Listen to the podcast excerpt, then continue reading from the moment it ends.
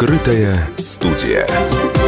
Добрый день. В открытой студии радио «Комсомольская правда» я, Алена Гринчевская. Напомню, что мы работаем на площадке «Экспофорум» в Петербурге, где в эти дни проходит 30-я юбилейная агропромышленная выставка-ярмарка «Агро-Русь». И рядом со мной э, зампредседателя правления Россельхозбанка э, Денис Константинов. Денис Вячеславович, добрый день. Добрый день. Спасибо, что вы к нам пришли. А, давайте начнем вот с чего. Россельхозбанк стал генеральным партнером 30-й юбилейной выставки ярмарки «Агро-Русь». Я так понимаю, что это партнерство давнее. Да, мы активно взаимодействуем. Ну, как отраслевой банк, э, мы поддерживаем э, те мероприятия, которые популяризируют наше сельское хозяйство, позволяют нашим сельхозпроизводителям общаться между собой, делиться э, теми лучшими практиками, которые они нарабатывают за это время, обсуждать какие-то новые направления развития в сельском хозяйстве, ну и встречаться с поставщиками основных необходимых для них товаров и техники в том числе.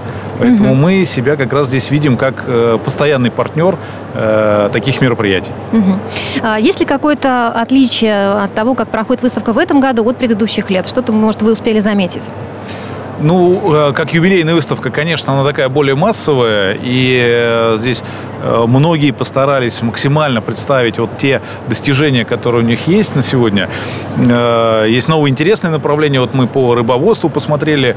Один из наших клиентов там очень активно разрабатывает это направление рыбоводства замкнутого цикла. И действительно очень много интересных новых продуктов.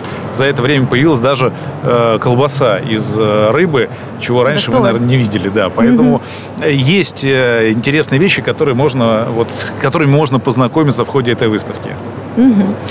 А давайте сейчас э, обратимся к вашей непосредственной деятельности. Вообще, насколько активно э, ваш банк поддерживает субъекты малого и среднего бизнеса? Как эта самая поддержка осуществляется? А, ну, э, в принципе, э, Россельхозбанк был создан как э, государственный банк, основной целью которого является продвижение государственной политики в сфере агропромышленного комплекса и поддержки государственной для сельхозтоваропроизводителей. Отдельный акцент здесь делается на небольшие хозяйства, так называемые фермерские хозяйства mm-hmm. или малые формы хозяйствования, как они обозначены в Министерстве сельского хозяйства. И ключевая наша работа как раз заключается в том, чтобы чтобы э, помочь э, нашим сельхозтоваропроизводителям чувствовать себя комфортно, получать необходимые э, не только финансовые, но и технологические инструменты и, как я уже сказал, те меры господдержки, которые на сегодня действуют. Поэтому с точки зрения того, что мы уже делаем, по мерам господдержки мы на сегодня э, являемся, наверное, основным банком на рынке, который э, доносит эти меры для наших малых предпринимателей. Mm-hmm. Да? У нас э, более 50% рынка, если говорить по количеству в целом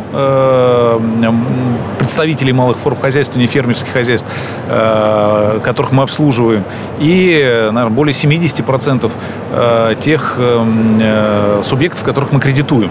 Угу. При этом по ряду регионов эта цифра, она заходит за 90%, то есть мы являемся основным банком, который помогает реализовывать и сезонно-полевые работы, и инвестиционные проекты, совершенно в разных направлениях. Да? То есть, я, как я уже сказал, и модернизацию производственной базы мы помогаем нашим фермерам делать, закупать новое оборудование, новую технику, э, увеличивать э, поголовье. Э, и это только одна сторона. Да. Угу. Есть вторая часть нашей работы, связанная с, не только с финансовой поддержкой, но и с технологической поддержкой наших фермеров. Так, в чем она заключается? Да, у нас большие корректировки, конечно, внесла пандемия. Мы понимаем, что э, очень востребован стал дистанционный формат работы с конечным покупателем, поэтому э, мы разработали э, такую единственную, наверное, на сегодня уникальную технологическую платформу. Она называется «Свое фермерство», на которой мы во-первых, дали нашим сельхозтоваропроизводителям возможность все, что им необходимо, э, приобретать дистанционно, э, выбирать, где это можно приобрести дешевле, э, сравнивать по качеству то, что предлагается. Фактически у нас уже на сегодня более 5000 поставщиков на этой платформе для наших фермеров, и фермер может получить самые разные виды сервисов. Да? Mm-hmm. Это касается и агрономии, это касается помощи в изучении там, текущего состояния почвы, в формировании сельскохозяйственного календаря, в э, поддержке в части таких ну, менее профильных наверное, для фермера направлений, как юридическая поддержка, бухгалтерская поддержка. Э, это только одна часть. Да? И вторая часть э, – это такой э, магазин по продаже фермерской продукции, прямой продажи для конечного угу. потребителя. Такой это интернет-магазин. Да, интернет-магазин, маркетплейс, который угу. мы создали. Фактически на сегодня уже там у нас больше 100 тысяч фермеров на этом маркетплейсе представлены. Это фермеры со всей России либо из каких-то конкретных России, регионов? Да, со всей угу. России.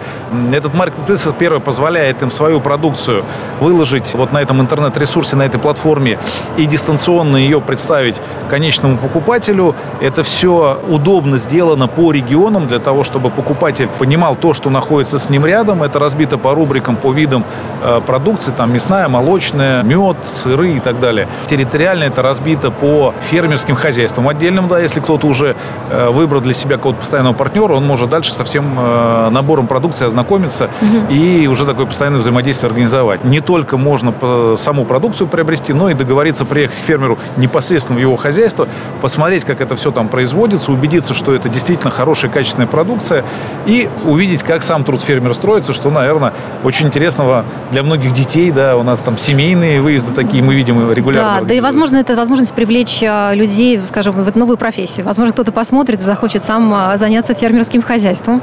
А, новая да, профессия – это вообще для нас прям отдельная тематика, угу. потому что вот даже в рамках э, сегодня сегодняшнего мероприятия мы как раз э, подписали соглашение с руководством Ленинградской области.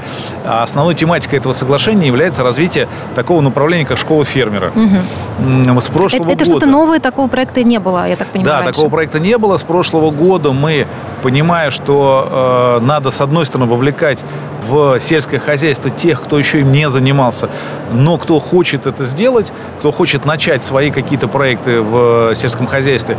С другой стороны, что есть много фермеров, которые уже имеют определенный опыт, но хотят дополнительные направления э, сельскохозяйственного бизнеса добавить э, вот в тот перечень, э, которым они занимаются, или расширить тот бизнес, который у них уже есть, mm-hmm. или, может быть, изучить какие-то новые интересные передовые практики. А меня интересует вопрос возраст этих кадров. А все-таки молодежь насколько активно сейчас идет в фермерское хозяйство? Кто-то Вы вот знаете, рискует? очень разный возраст, очень, угу. как я уже сказал, очень разные профили людей, которые приходят. Да? Угу.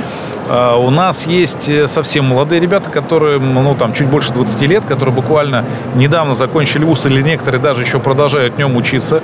И у нас есть э, люди, которым уже там больше 70 лет, которые либо занимались другими направлениями, э, либо Э, работали уже в сельском хозяйстве, но, как я уже сказал, решили открыть для себя какое-то новое направление, то есть, например, занимались, э, ну, там, кролиководством или какими-то вот э, такими вещами, связанными с производством овощей, а решили начать развивать индюшатину, выращивать какой-то масличные культуры, выращивать, некоторые садоводством начинают заниматься. То есть не боятся осваивать такие новые направления в условиях, в том числе там постпандемийных, не страшит людей это? Нет, получается? люди mm-hmm. очень с большим энтузиазмом это воспринимают, и мы видим, что у нас популярность просто нарастает вот по мере того, как новая mm-hmm. волна запускается. И, э, и растет конкурс тех, кто хочет в этом поучаствовать. То есть у нас э, конкурс начинался там с двух с половиной трех человек на место, mm-hmm. сейчас по ряду регионов у нас уже больше семи человек на место, желающих, когда мы объявляем новый набор. Mm-hmm. Но Поэтому, это обучение платное, как я понимаю. Э, нет, сегодня обучение бесплатное, на себя все затраты берет банк.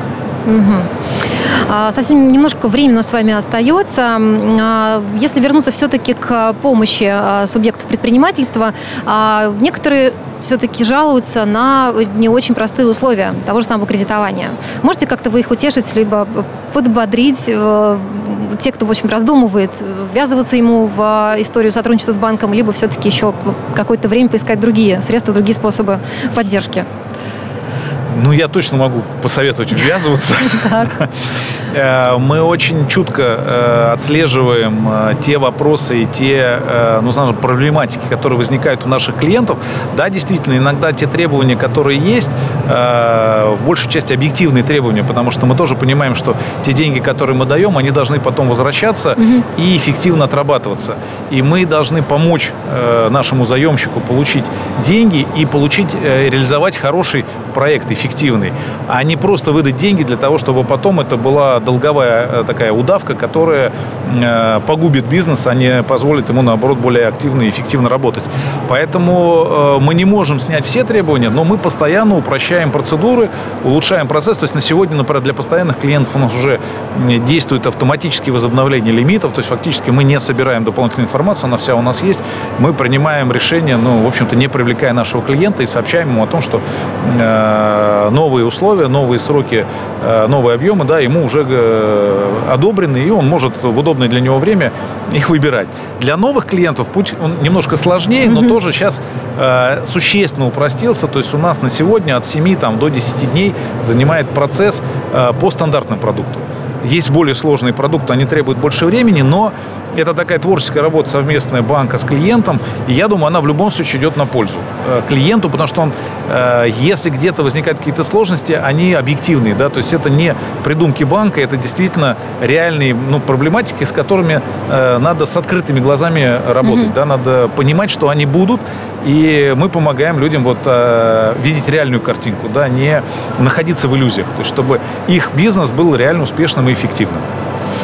Ну, будем э, надеяться на развитие ПК в России, что он будет успешным и эффективным. У нас сегодня в гостях был э, Денис Константинов, зампредседателя правления Россельхозбанка. Денис Вячеславович, спасибо вам большое. Приходите к нам еще. Спасибо, обязательно приду. Большой привет всем, кто нас слушал. Спасибо. Спасибо.